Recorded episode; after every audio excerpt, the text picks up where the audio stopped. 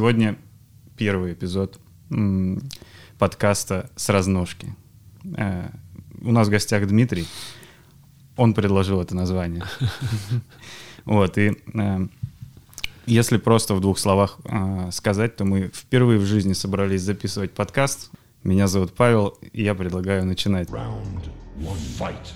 Здравствуйте, здравствуйте. Павел, здравствуйте. Зрители, здравствуйте. Интернет мне подсказывает, кто ты такой. Э, Хабибулин Дмитрий, э, тренер по тайскому боксу и кикбоксингу. Кандидат мастера спорта по тайскому боксу. А, призер и финалист всероссийских турниров по тайскому боксу и кикбоксингу. Неоднократно побеждал на областных турнирах и городских соревнованиях. Победитель чемпионатов Урала-Приволжской зоны России по тайскому боксу. Двухкратный победитель Кубка УРФО по кикбоксингу. Победитель Кубка Урала по кикбоксингу. Победитель профессиональных боев по тайскому боксу и кикбоксингу. Fair Fight и Рад- Раджа Fight, правильно, если сказал. Действующий спортсмен клуба «Архангел Михаил». Все так? Да, да, очень подробно интернет подсказывает. Это я. Ну, судя по всему, ты знаешь, что такое кикбоксинг и тайский бокс. Что такое кикбоксинг? Ну, Кикбоксинг — это э, современное единоборство достаточно. Большинство считают, что основателем кикбоксинга является Чак Норрис. Родина кикбоксинга, наверное, является США. Есть разные разделы кикбоксинга. Я э, выступаю в разделе К1, соответственно, ребят готовлю выступать и по любителям, и по профессионалам в кикбоксинге разделе К1. Я считаю этот раздел наиболее эффективным, ну, наиболее жестким, наверное, можно так в кавычках назвать, потому что в нем присутствуют удары коленями, хорошая комбинационная работа руками и жесткие удары ногами. Я начал заниматься боевыми искусствами изначально тайским боксом. Я привык к ударам коленями, привык э, и знаю, как от них защищаться, как их правильно бить, чтобы наносить максимальный урон. И поэтому переход в кикбоксинг в разделе К1, м, ну, у меня не возникло больших сложностей. То есть я не посчитал, что он жестче тайского бокса. Да, он более динамичный, более скоростной, по-своему интенсивный, по-своему интересный, но по жесткости я бы не сказал, что он превосходит классический тайский бокс или там муай-тай так называемый. Ты преподаешь именно кикбоксинг или тайский бокс? В Академии единоборства РМК я преподаю тайский бокс. Я занимаюсь подготовкой профессиональных спортсменов клуба Архангел Михаил, спортсменов-любителей Академии единоборства РМК. Э, Их я готовлю также и к выступлениям по любительскому кикбоксингу в разделе К1 и по профессиональному кикбоксингу в разделе К1. Хорошо. Э, Тогда вытекает вопрос отсюда. Мы э, узнали про кикбоксинг. Что же тогда такое тайский бокс? Тайский бокс, ну, его еще называют боем восьмируких, потому как там разрешены удары коленями, удары локтями, удары ногами, удары руками в том числе. Э, Разрешена работа на ближней дистанции, то есть так называемый клинч, где как раз-таки доминирующая работа заключается в ударах коленями, ударах локтями. Разрешены захваты ног, разрешены захваты рук. Извиняюсь, я перебью. Клинч — это когда ты практически обнимаешь соперника, и в этом положении ты э, пытаешься... Да, то есть это такой достаточно тесный контакт э, на любителя. Я м, сколько не выступал по тайскому боксу, никогда не был любителем такой ближней, плотной работы. Обнимать соперника, скажем так. Но, тем не менее, это одна из основных техник, и чтобы успешно выступать по тайскому боксу, нужно быть готовым и знать, как противостоять этой технике, или знать, как использовать ее во благо себе. Мне кажется, многие владеют техникой клинча, кто ездит в час пик в трамвае. Да, я думаю, да. Ты считаешь, что стоит ну, на чем-то одном останавливаться? Именно ну, кикбоксинг или тайский бокс? Ну, вообще, я считаю, что если ты ставишь высокие цели э, в спорте определенном, то ты, конечно же, должен быть специализирован именно на нем. Иначе получится так, что ты не преуспеешь. И в кикбоксинге, и в тайском боксе будешь не понимать, почему я, нанося определенное количество ударов, не могу выиграть этот бой. Почему я, делая определенные защитные действия, все равно отдаю очки своему сопернику. Почему когда-то ты решил заняться э, тайским боксом? Осенью этого года, ну, будет уже 15 лет, как я занимаюсь тайским боксом. Начал я 17 лет, то есть, по сути, поздно, да, это такой предрассудок, что это поздно, 17 лет это поздно, 20 лет это поздно, 30 лет это поздно. Закончил школу, что-то там краем глаза видел, краем уха слышал, посмотрел, где есть вообще ближайшие секции. Понял, что она находится у нас в «Динамо», на метро «Динамо». Там преподавал заслуженный тренер России Николай Васильевич Клименко. То есть, по сути, это мой первый тренер. Ты помнишь первый раз? Да, конечно, помню. Я помню не то, что даже первый раз, я помню первый день после тренировки. После первой тренировки в своей жизни по тайскому боксу. Но этот день, это было, знаете, как будто я разгружал вагон примерно, вот примерно, наверное, с ключами гаечными. И по мне еще при этом КАМАЗ ездил, помогал мне его разгрузить. Вот такой я проснулся и понял, что, в принципе-то, я свое тело вообще не знаю и знать не слышал, что в нем какие-то мышцы есть. Тогда а, сразу вопрос с разножки, неожиданный. А, до этого, до того, как решить пойти на «Динамо» и разгрузить вагон с гаечными ключами, ты занимался спортом? Как твои, твои взаимоотношения со спортом были ну, в школе, например? Ну, я там в детстве длительное время занимался плаванием, но, знаете, это закончилось так лет в 12 или в 13, я точно не помню. Наверное, лет 5-6 я плавал. Родители говорили, ходи занимайся, ходи плавай. Э, для себя могу сказать, что без особого энтузиазма. Нравилось просто подтягиваться, отжиматься. То есть спорт рядом он всегда со мной шел. То есть не сказать, что вел какой-то растренированный образ жизни. Да, мне нравился активный, скажем так, э, отдых, активно проводить свое время. Ты дрался? Нет, я в целом никогда не дрался. И сейчас тоже никогда не дрался. И надеюсь, что никогда не дрался. Буду в дальнейшем.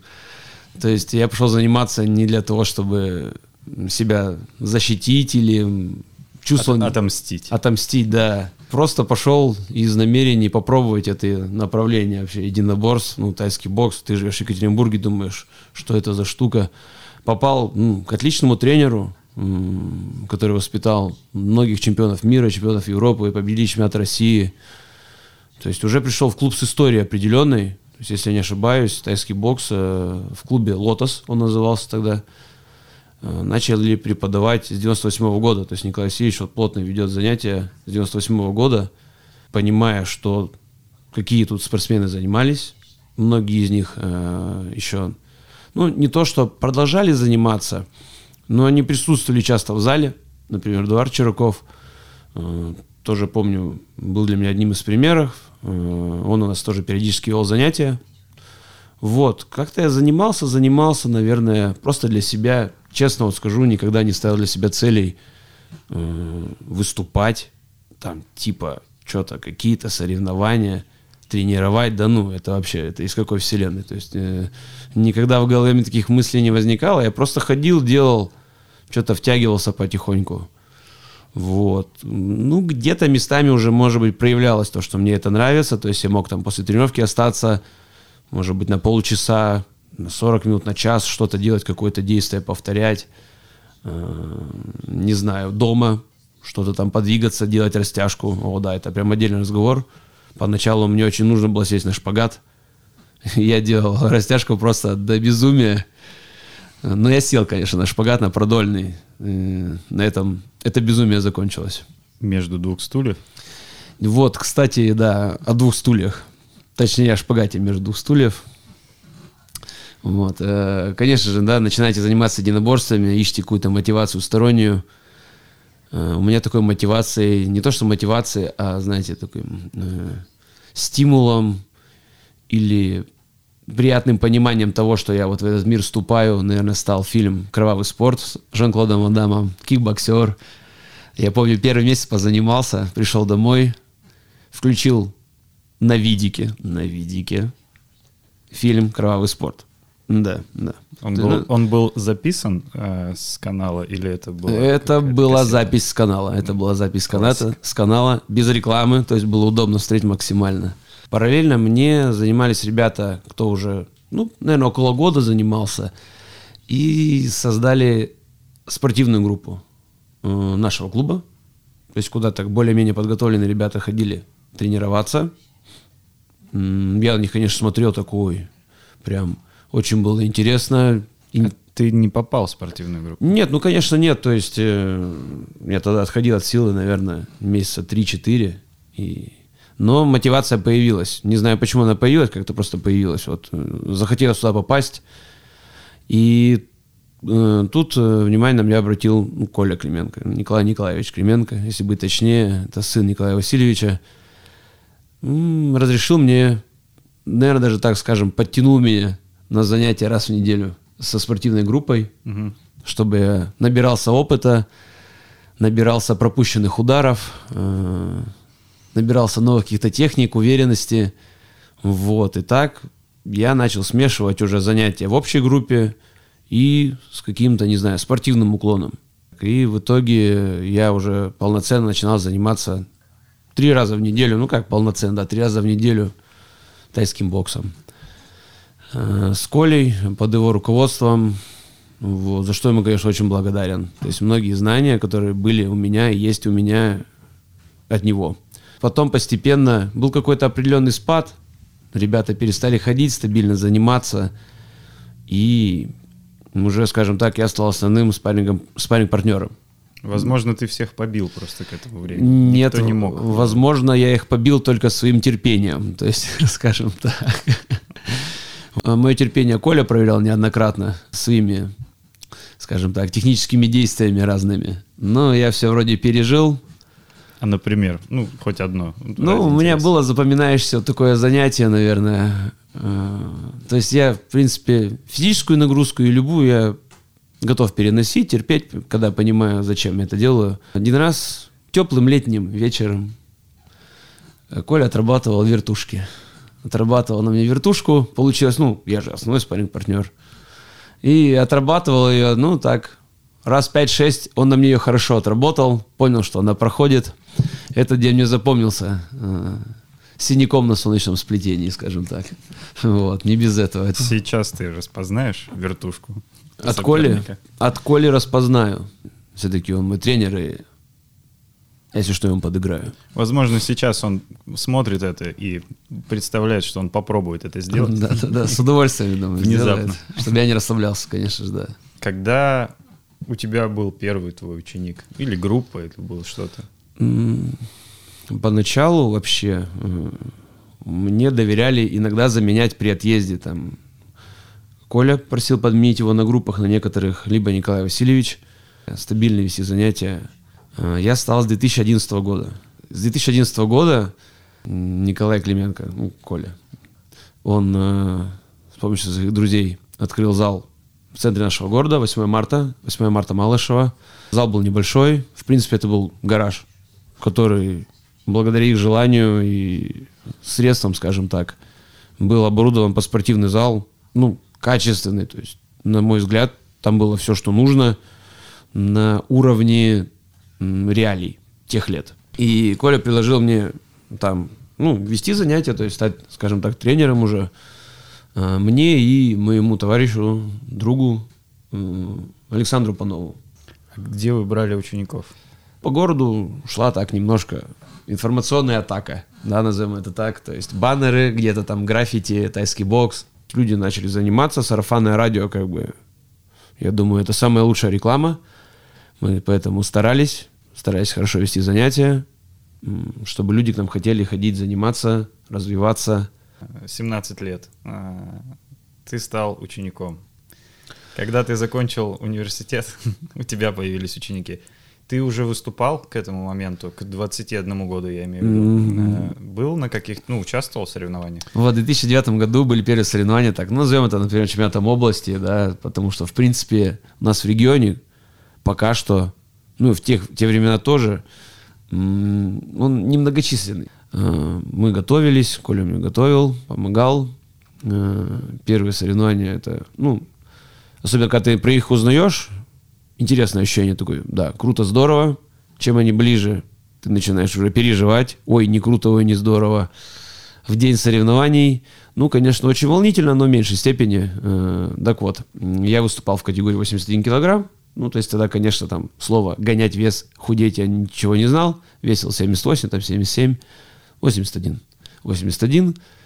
А В Полевском были соревнования, кто знает зал э, нашем этом Палермо называемом знает, что через него просто это кузница, кузница тайских боксеров, через него прошли, наверное, не одна плеяда начинающих тайцев нашего города. Я пошел по дальней сетке. То есть у меня было три боя, да, вместе с финальным. Э, В один день? В один день три боя. Первое соревнование, в один день три боя. А вы вот макали э, перчатки в э, там в стекло вбитое куда-то или что-то? Нет, вот нет, не, такое? не макали, э, не до этого. Было, честно говоря, потому как ни о чем не думаешь, кроме как, блин, с кем же ты боксируешь, что же это будет все, это первый выход на ринг. Сидели в раздевалке, обсуждали, ну, типа 81 килограмм, ну, блин, ну, у тебя, наверное, в середине, в конце будет все. Ну, от- откуда там будет много народу? Сидели, играли в карты, да, назовем это так. Смотрю, у меня первая пара. Собственно. Чартерный рейс перенесли. Да, да, да, что надо пораньше улетать. И мы, сидя в карты, на ходу уже, слыша, как нас объявляют, я побежал, надевая на ходу на себя амуницию, бинтуя руки. Э, Получилось так, что в тот год э, отменили по любителям старше 18 лет жилеты. Ну, раньше вообще соревнования по тайскому боксу еще и в жилетах проходили, такие мягкие жилеты, которые защищают ребра от возможного травмы, от возможного удара коленом. Ну, любительский спорт, все все-таки делается ради здоровья спортсмена, не ради экшена, не ради, не ради красок, да. Вот, и мы этот жилет на ходу напяливали, на меня натягивали, я помню, как будто я штаны через голову одевал. Первый бой я выиграл досрочно, в первом раунде. Нокаут? Да, да, коленом в голову попал. Ну, там так, э, колено в голову, начал дорабатывать. Парень сказал, что у него якобы травма, не стал продолжать. Потом сказал, что все-таки если бы не травма, ну, это, знаете, классика жанра, вот если бы у меня не травма была, и я бы, короче, ну, вот, как-то так оно и получилось. Второй бой был у меня буквально там пар через 10, тоже его выиграл досрочно, то есть соперник отказался выходить на второй раунд.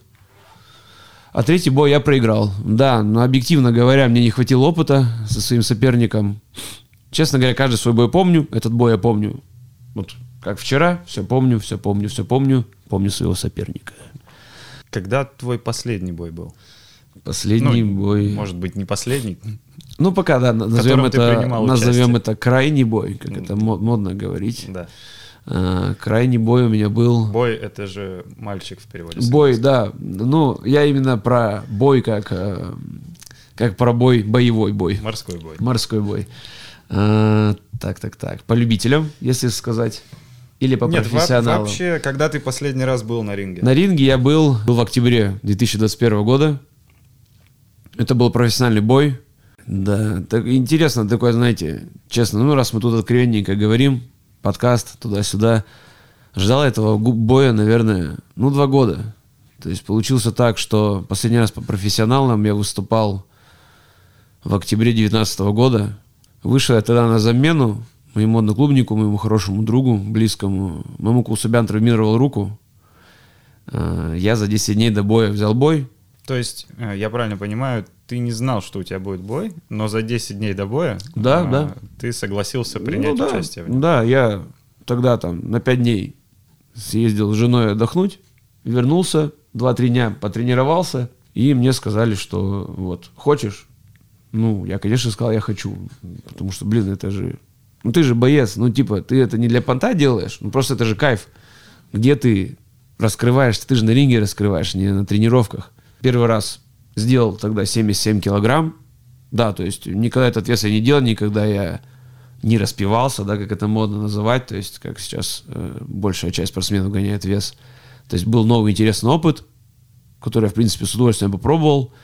Э, вот, согласился, скинул, ну, не так много, я 8 килограмм скинул. Да. Для некоторых это непозволительная роскошь. Да, это непозволительная роскошь, но для тех, кто не знает, этот вес, он скидывается только ради одного дня, ради взвешивания, да, то есть потом я, конечно же, какими-то темпами его стараюсь вернуть, какую-то часть этого веса. Проиграл этот бой.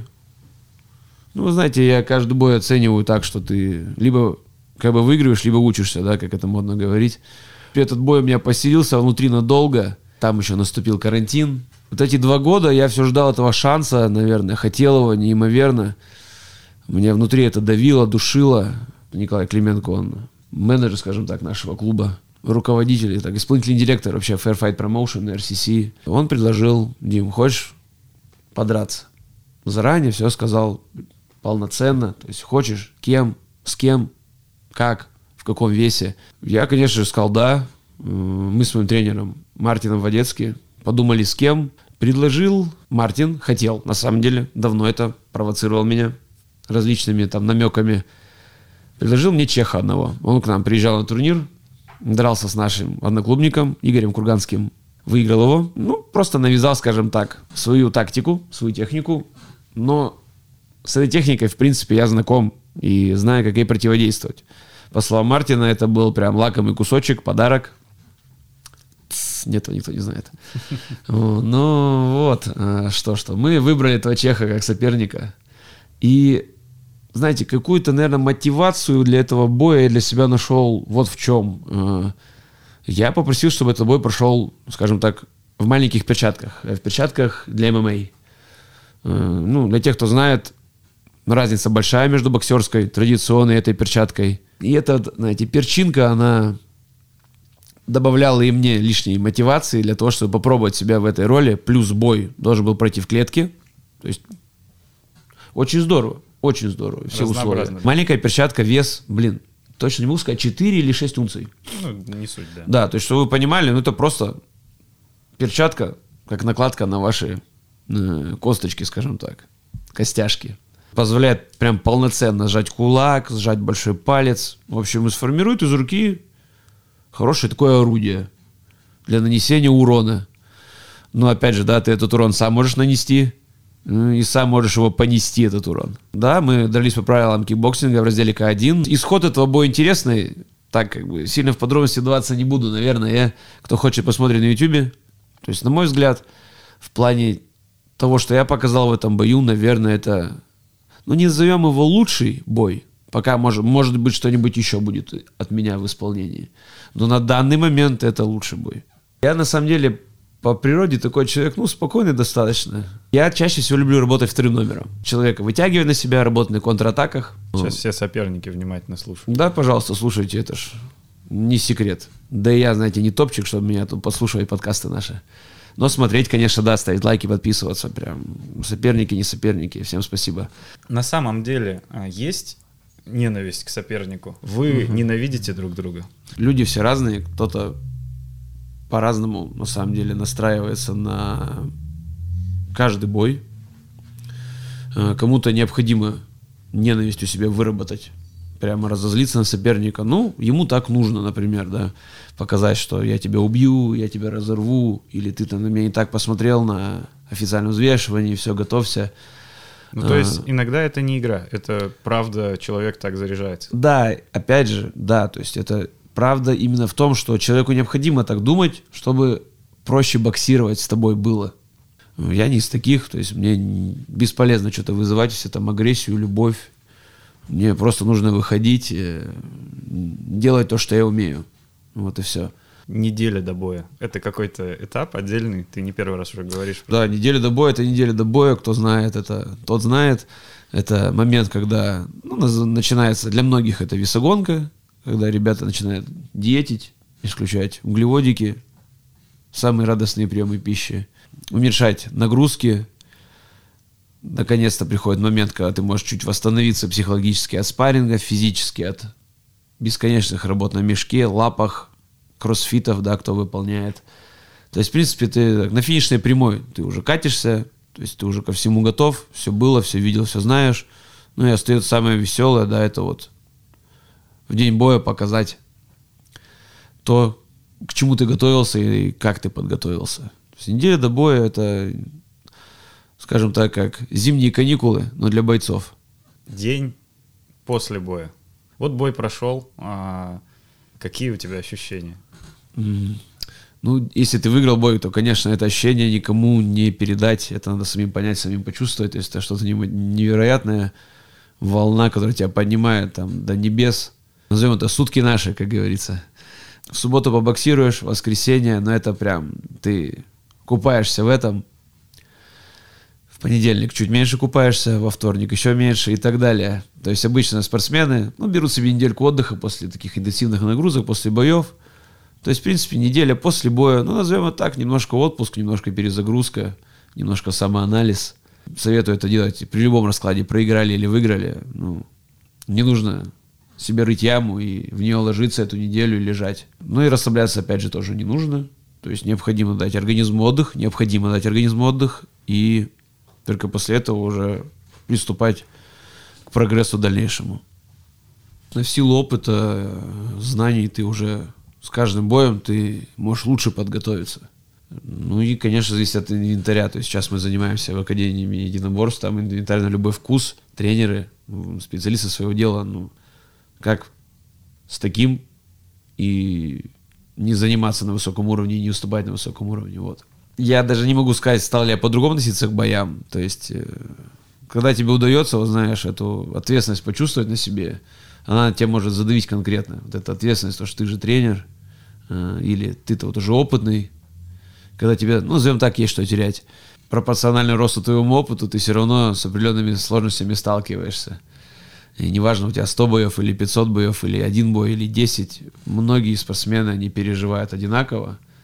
Но кого-то только это мотивирует для того, чтобы они вышли на ринг собранными и продемонстрировали свой результат. А кто-то, наоборот, ломается из-за этого давления. И нужный уже результат не может показать. У меня, ну, может быть, в меньшей степени я стал нервничать перед боями. Но сказать, что я ничего не боюсь и готов выскочить, и подраться с любым – это объективно не так.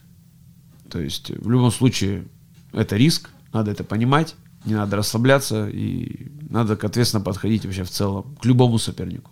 Определяйте своего любимого бойца и поддерживайте его в течение боя. Это очень помогает. И это, как ни крути, добавляет атмосферки. Все равно как Колизей, там зрители, большой палец вверх, вниз показать. Как бы. Нужно, нужно для шоу, для шоу это нужно. Let's go, let's go. Ну что, Дмитрий, Ага. бои боями, как говорится. А, А бои боями. а бои боями. А есть ли у тебя какие-то хобби любимые? Все банально достаточно. Э, Это, ну, вообще, в принципе, люди как бы спортсмены и обычные люди, они, мы же такие же люди. То есть это на себя как бы надевать костюм спортсмена, это не значит то, что интересы, они отличаются сильно. То есть я, в принципе, также люблю в свободное время читать. Нет, конечно, не очень люблю читать в свободное время. Очень люблю гулять. Вообще, честно, мне нравится наш город. А где ты любишь гулять в городе? Есть какие-то любимые места? Ну, мне нравится набережная наша новая, очень красивая. Особенно на отрезке Малышева, Куйбышева, по улице Горького. Мне нравится Зеленая роща, которая находится как раз рядом с нашей академией. Я люблю кино, люблю ходить в кинотеатр, смотреть кино, люблю смотреть сериалы, путешествовать. Путешествовать это прям очень большая моя любовь благодаря моей жене, да, то есть она мне научила, показала, что путешествовать это круто, хотя раньше я не знал. Действительно хороший способ отдохнуть от тренировок. Хотя я, честно говоря, в любое путешествие стараюсь заниматься в тихомолку, чтобы меня не ругали за то, что я опять тренируюсь. Какой фильм ты смотрел последний раз, и тебе он запомнился? Из последних, из того, что недавно выходило. Ну да. Ну и ты это видел. Ну да, да, да. Нет, я трейлер посмотрел и уже могу рассказать, как бы, весь фильм. Нет, ну такой, конечно, Человек-паук, наверное. Нет пути домой с детства. Признаться могу, что фанат Человека-паука. Еще со времен кассет легендарного мультика 94 года, да, Удивительный Человек-паук. Соответственно, вот на этот фильм я шел, просто предвкушая. Наверное, шел не я, 32-летний человек, а шел, наверное, Дима, которому лет так, ну, 8, 9, 10. Конечно, меня это очень впечатлило и подарила массу положительных эмоций, скажем так, немножко отбросила, вернула в детство. Здорово, что современный кинематограф возвращает нам наше детство. Я знаешь, как про это думаю? Я бы, наверное, все отдал, чтобы увидеть это в детстве. Ну, то есть, вот Да. когда, когда ты маленький. Да. Вот сейчас, ну, это тоже тебя, конечно, возвращает, но это немножко другие впечатления. Да, согласен. То есть в детстве, если мне такое сказали, показали, ну, я бы сказал, ну, все, достаточно. Я больше ничего Да, не буду да, делать. Да, больше я не буду смотреть телевизор. Поэтому фильмы, да, это очень хороший способ не то что отвлечься от реальности. Э, Я думаю, в каждом фильме можно найти какое-то вдохновение на свою деятельность или на другое, какое-то более позитивное отношение к жизни. Во многом супергеройское кино этому способствует. Большой плюс, как мне кажется, супергеройского кино это в том, что там супергерой, с которым ты себя ассоциируешь, и какие-то свои а, жизненные ситуации проецируешь на это и понимаешь во многом, как следует поступать. Правильно. Да, наверное, то есть вот так, если выделить именно, как следует поступать, э, последний фильм, ну не последний фильм, это было давно и неправда, который меня прям так не то что зацепил, но я прочувствовал. Э, это был Бэтмен вообще, наверное, э, «Возвращение темного рыцаря» с Том Харди и Кристианом Бейлом. Нолана. Да, да, Нолана. Вот это было что-то с чем-то для меня, и по сей день, в принципе, я считаю, что трилогия вот эта Бэтмена лучшая, и лучше уже Бэтмена не будет, и Паттисон это не Бэтмен, и Зои Кравец не женщина-кошка. Каждому Как-то так. поколению нужны свои Да, герои. да, нужны свои герои. Расскажи пару ну, впечатлений о местах, где ты был, которые тебе очень понравились, а, которые ты с теплом вспоминаешь. Наверное, самое такое яркое впечатление это э, наша поездка с женой в э, Европу. Так получилось, что у меня давнее, давнее желание, такая, ну, мечта была встретить Рождество в Европе. И нам удалось э, сделать это, съездить в Чехию. Правда, это был 15 год еще. Увидеть рождественскую Прагу. Рождественский пригород Праги, скажем так. Рождественскую Европу, новогоднюю Европу. Мы были в Роттердаме, в Амстердаме, в Брюге. Традиции разные, дух разный у людей, разное отношение к жизни, к определенным ситуациям. Ты приезжаешь, смотришь, как-то проецируешь это на себя, было бы тебе комфортно, или почему этот человек смотрит на какую-то ситуацию, схожую с твоей, по-другому.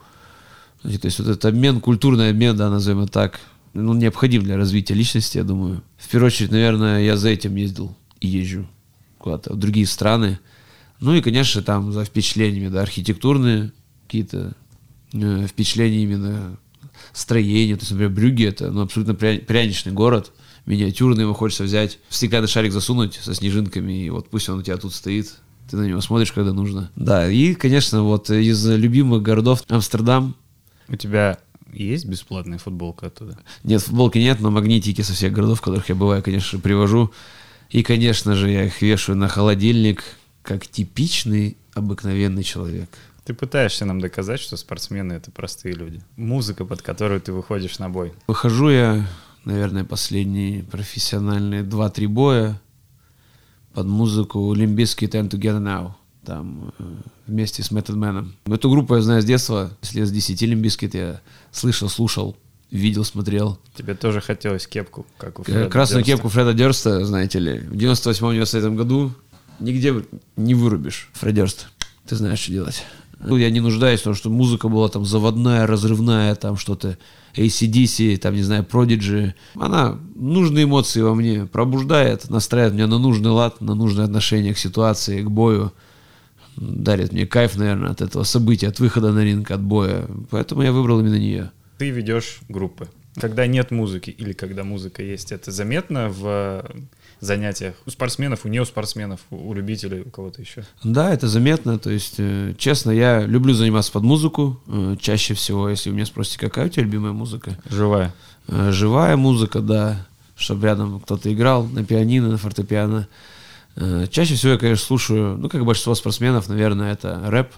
Нормальная рыбчина по-любому будет качать. Тренировка под нее бодрее проходит, ты какой-то все равно нужный настрой ловишь, соответственно, готов где-то плюс одно повторение сделать, плюс одну скорость на велике выкрутить, плюс один раунд на мешке достоять интенсивно. И в академии, как тренер, я тоже это понимаю, тоже это вижу, тоже это чувствую, что, в принципе, музыка, она задает настроение.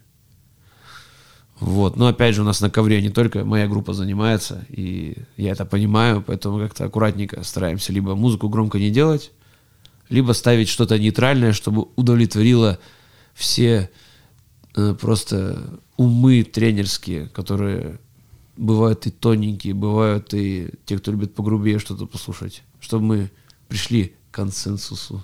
Плейлист для тренировок точно должен быть. Тяжело тренировать любителей. Хочется ли когда-нибудь э, уйти оттуда вообще и не видеть никого?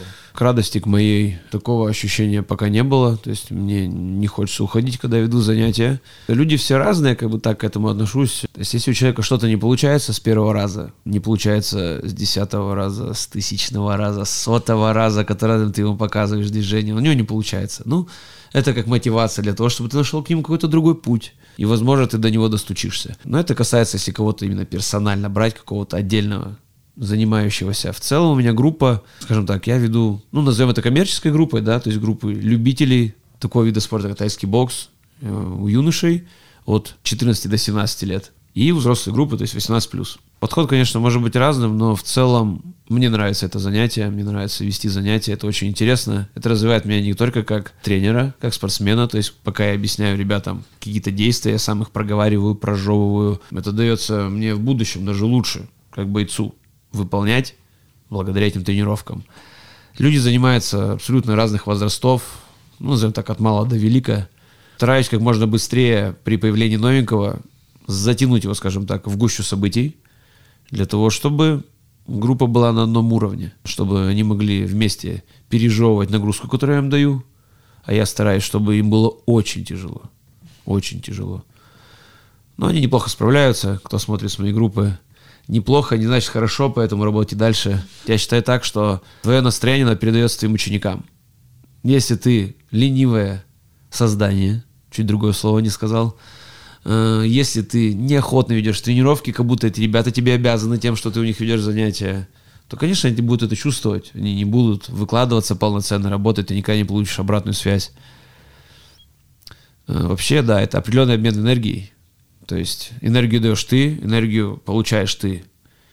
И желательно обмениваться не негативной энергией, да, как вы понимаете, чтобы желание заниматься и преподавать ни у кого из вас не пропадало. Тяжело это быть выступающим спортсменом и тренером одновременно? Ну, сказать так можно, что вот, знаете, без, без, гру, э, без каких-то вот таких крутых фраз. Кто хочет, тот ищет возможности, кто не хочет, ищет отговорки. Да, я могу так сказать, то, что я хочу, если выступать, я знаю свои обязанности, у меня есть обязанность проводить тренировки, заниматься с людьми. Э, я должен ее выполнять как минимум. Если я хочу выступать, это уже мое желание. Меня это никто не заставляет. Поэтому я должен понимать то, что при подготовке я в любом случае буду некоторое время вести полноценно занятия. Конечно, там неделя до боя, вот опять же вернемся, да, к этой легендарной неделе до боя, э, когда ты уже на безуглеводке, и ты ничего не можешь думать, кроме как о еде, о сладком, да, тогда я обычно прошу, чтобы меня ребята подменяли и объективно оцениваю свои силы, чтобы полноценно провести тренировки в этот момент я не смогу. Я бы не сказал, что это тяжело, но, как я уже в начале нашего разговора говорил, если ты хочешь быть в чем-то специалистом, ты должен посвящать этому делу все свое время. Ты хочешь выступать на высочайшем уровне. Объективно говоря, ты должен только заниматься развитием в этой области. Тренироваться, соблюдать режим, спать, есть, тренироваться, спать, есть и так, на репите, да. А, если ты хочешь быть хорошим тренером, ну, давайте, да, не будем говорить хорошим, что хороший тренер – это не показатель, да, если ты хочешь быть тренером, который воспитывает и дарит миру новых чемпионов, ты должен быть погружен в это с полнейшей самоотдачей. Я просто могу так сказать, что каждый мой бой, он меня делает лучше не только как бойца, но еще как тренера. То есть это мой опыт, который я могу потом ученикам передать. В этом я вижу, да, такой плюс очень большой. Поэтому выбирайте для себя что-то, э, чему вы готовы посвятить все свое время, и я думаю, вы достигнете поставленных результатов. Когда ты говорил о неделе до боя, а, ты упомянул булочки. Ты любишь булочки, сладкое? Булочки. Булочки люблю, сладкое люблю, покушать люблю. Ну да, как отдельная любовь, конечно, сладкое, это вот э, отдельное место в сердце сладкое занимает. Не только в сердце, в голове, в животе, где-то еще. Раз неделя до боя сложная, бой uh-huh. сложный, ты себя чем награждаешь после вот этой безуглеводной недели? Ты, ну, ну, ты планируешь это, или ты просто такой, я все сейчас сожру, вот все, что я вижу, вот я копил эту неделю, складывал здесь, не ел. Или у тебя есть, допустим, что-то, что ты прям вот специально девственно к нему подходишь, чисто, и такой вот только ты сегодня. Э, нет, я честно могу сказать, что я знаю ребят, и сам ты когда делал, кто прям записывает, что они будут кушать после боя, то есть в течение недели там просто списочек на заметках на телефоне, Я тоже когда делал. Но это слишком жирный список, ты не выведешь это. Не в течение года не съешь столько, сколько ты записал. Не говоря уже после дня после боя. Раньше у меня было, любовь моя главная, это Пепси и Сникерс после боя. И как-то со временем, ну, ты взрослеешь, у тебя больше возможностей в сладком появляется, да.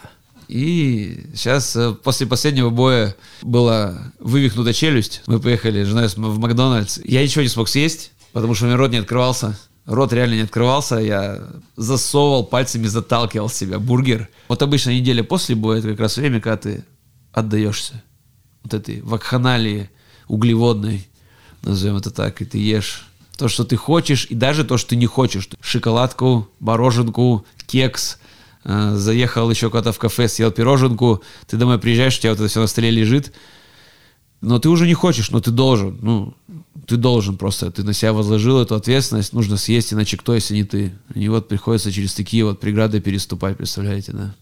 Это обычная моя неделя, я тебе скажу. Когда открылась Академия единоборств РМК и когда ты там стал работать? Академия единоборств РМК, она открылась в мае 2018 года. Благодаря Николаю Клименко. Мне предложили там работу тренером по тайскому боксу. А вот ты и я говорим тренер, тренер, тренер, тренер. А почему ты имеешь право так называться? Учился где-то? Тренер, ну вы знаете, э, тренер, наверное, это призвание. если так сказать. Учился, учился, да, опять же, благодаря э, академии, которая дала возможность такую пройти переподготовку э, некоторым э, тренерам академии в целом, в том числе нашего этажа. Мы с моими коллегами Марией Прохоровой, Александром Юркиным. Мария тренер по тайскому боксу, Александр тренер по э, ММА. Э, мы, да, получили второе высшее образование, назовем это так, по специальности тренер. То есть, да, у меня теперь официально я могу мучить людей, официально, да, прикрываясь тем, что я тренер, специалист своего дела, могу вас довести до изнеможения или наоборот вознести вас вверх к счастью, к саморазвитию и к самореализации. Пары прогуливал, когда учился? Нет, вы что, конечно, не прогуливал. Да нет, ну, диплом, диплом сам писал. Я институт закончил в 2012 году, второе выше началось в 21 Ну, то есть 10 лет. Растерял ли я навык учиться? Да нет, не растерял. Навык сидеть за партой? Нет, не растерял. С коллегами, за парами сидишь, слушаешь, растешь, развиваешься. Поднапряглись, реализовали все, написали практику. Прошли практику, не написали, извиняюсь, конечно, прошли практику на базе Академии единоборств. И написали диплом. Э, диплом смотивировал, зарядил, на самом деле. Да, я не хочу э, умничать, но хочу сказать, что диплом меня заставил немножко углубиться, да, в полученные знания, такой самоанализ провести и понять, что что-то из этого образования я получил, и что-то я, честно говоря, сейчас даже применяю на практике профильное образование дало тебе а, необходимый а, толчок, так скажем, к знаниям и новым навыкам, которым ты ну, там, обучился, их осмыслил и стал применять? Однозначно, то есть, э, вы знаете, когда в институт поступаешь 18 лет, ты не всегда правильно можешь выбрать себе специальность. Да-да, мы вот с Павлом, вот с ним, да, то есть... Ну, мы гуманитарии, типа, назовем так. Математики нет при поступлении, мы поступили. Э, из-за этого математику на первой сессии мы сдавали 6 раз, но это как бы другая история. Когда мы получали высшее спортивное уже образование, скажем так, мы делали это абсолютно осознанно, с интересом. Поэтому было очень интересно, было очень интересно где-то спустить себя на землю в плане отсутствия знаний. Где-то было интересно, наоборот, понять так, это я делал правильно, значит, был неплохой подход, значит, что-то я понимаю. А в двух словах об Академии, ну, что это за место вообще? В двух словах барабанная дробь я подобрал два слова необходимых. Это место силы, да, назовем это так. Мне кажется, эпичнее не скажешь, но это действительно так для тех, кто там ведет занятия, для тех, кто там занимается, то есть там все дышит спортом. Я приш, пришел в Академию единоборств РМК. А ты меня взял за руку и за руку, по ней рассказываешь. Я бы в Академию РМК тебя не взял. Мы бы далеко не ушли. Да, мы бы далеко просто не ушли. А, я тебе в первую очередь могу сказать, что на первом этаже у нас тренажерный зал, Э, ну, реально, да, который оборудован просто всем, чем можно, кардиотренажерами, современными тренажерами, силовыми, гантельным рядом, широченным, э, специализированными тренажерами там, на баланс, развитие именно координационных возможностей собственного тела. Потом я бы провел Павла на второй этаж, мы поднялись на лифте на второй этаж, на втором этаже. Извиняюсь, перебью. То есть мы качнулись. Качнулись, Рас- ну, рас- под- подзабились, скажем так, да, вот запампились. И пошли раскидываться на второй этаж. На второй этаж у нас э, первым делом встречает секция бокса классического. Тренеры великолепные. То есть я, честно говоря, сам хожу с- заниматься классическим боксом для общего развития. Это необходимо, я считаю. Нельзя, знаете, на месте стоять. Если ты стоишь, то ты деградируешь. Тренеры замечательные, высококвалифицированные специалисты, мастера спорта, воспитали просто целую плеяду любителей, победителей чемпионатов и первенств России, Европы, призеров, профессиональных боксеров, тоже обладателей титул- титулов интерконтинентальных чемпионов. Также у нас там зона кроссфита. Так складывается, что я тренеров из зоны кроссфита тоже знаю лично. Э, Так могу сказать. Ренат, Ренат Аширов. И еще люди с ним работают. Вместе отличная команда, знает свое дело, прям специалисты. А ты ходил к ним, занимался? Я к ним ходил, занимался. Спасибо. Вот, Э, вот мы раскидались на боксе, на кроссфитике продышались, получается, немножко. Там силовой экстрим, но мы дрыщи для силового экстрима, поэтому мы его обошли. Пошли на третий этаж, там у нас карате кёкушинкай, карате косики. Люди, которые занимаются единоборствами, это в любом случае уже характеры с большой буквы Х. Я считаю, что дисциплина, которая присуща восточным единоборствам, в том числе карате, карате Кёкушинкай, наверное, тоже особенно могу выделить, потому что знаю тренеров, тоже некоторых лично. Я тоже считаю, что это один из замечательных способов начать спортивную карьеру вашему ребенку, как вариант. Также дзюдо. У нас есть на этаже тренеров, тоже знаю лично, замечательные. Ну да, я знаю лично, знаю лично, кидаешься тут своими знакомствами. Ну, так уж получилось, что общаемся. Опять же, это подтверждение того, что замечательный коллектив Академии единоборств. Тренера крутые, знающие свое дело, опытные. Ну, в общем-то, как вы поняли, как, как и все, как и каждый тренер Академии, он спец. И это здорово. Поборолись, потолкались, скажем так. Кто знает этот термин, тот поймет. Поднимаемся на четвертый этаж. В кузницу чемпионов по тайскому боксу, кикбоксингу, грэплингу, бразильскому жиу-житсу и ММА.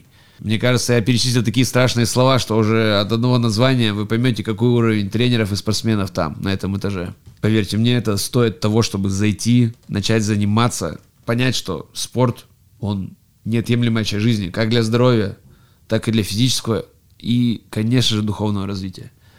Ну а на пятом этаже э, для особо любопытных нас ждет РМК-арена. Это арена, там, где проходят профессиональные турниры по боксу, тайскому боксу, кикбоксингу, ММА.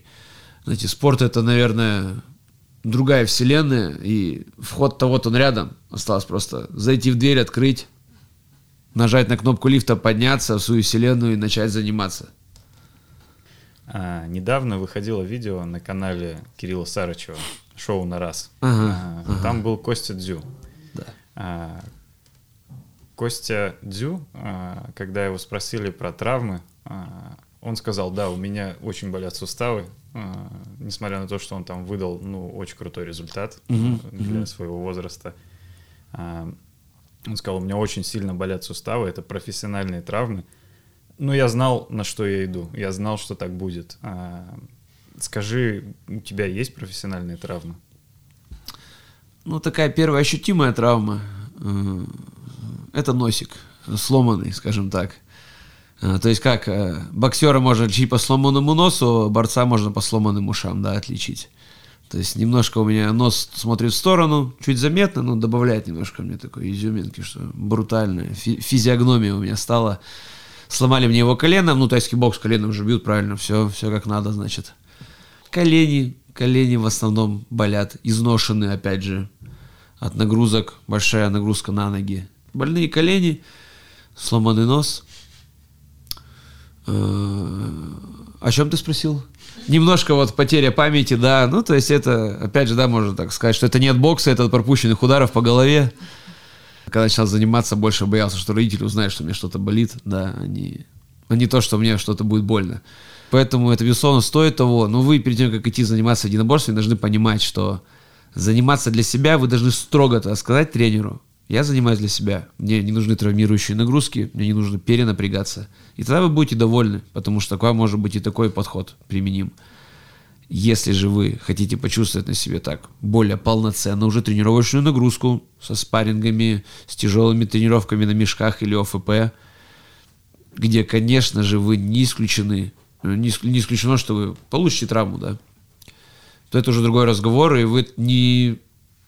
Ну, я не рекомендую, да, после этого ругаться на спорт, говорить, что он сделал меня инвалидом, говорить, что он травмировал меня. Если бы не, не спорт, мой нос был бы целым, я бы хорошо дышал, а не одной ноздрёй.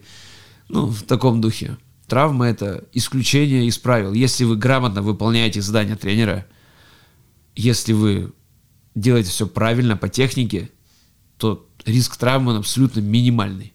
У тебя есть домашние животные? Да, домашние животные есть, это вообще отдельная тема для разговора. А, ну, все, все детство и почти всю сознательную жизнь вокруг меня животные ходят.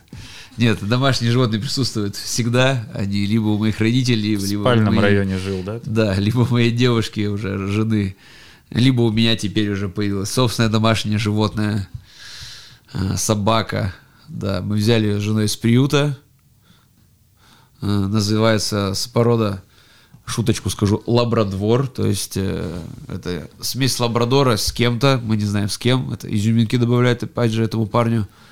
Зовут его Форд, ему э, три года. Взяли мы его осенью 2020 года, получается, с нами он уже около полутора лет. Э, чему мы безмерно рады, есть свои плюсы, есть свои минусы.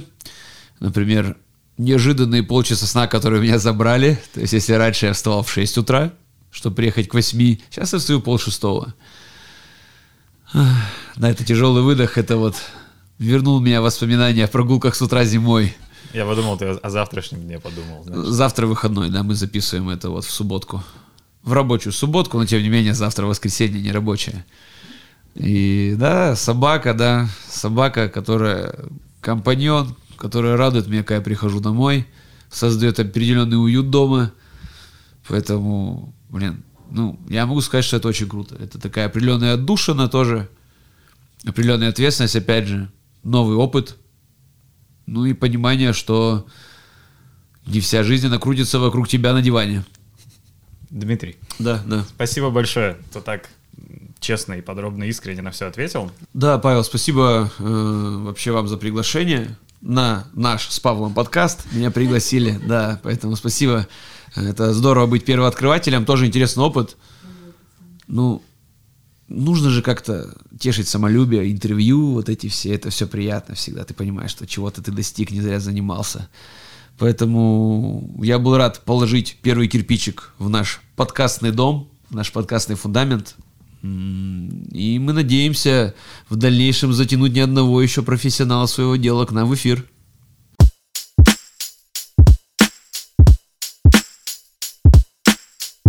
Ребят, четвертого этажа, кто смотрит, кто слышит, ну, вы просто лучшие все. И спортсмены, и тренеры.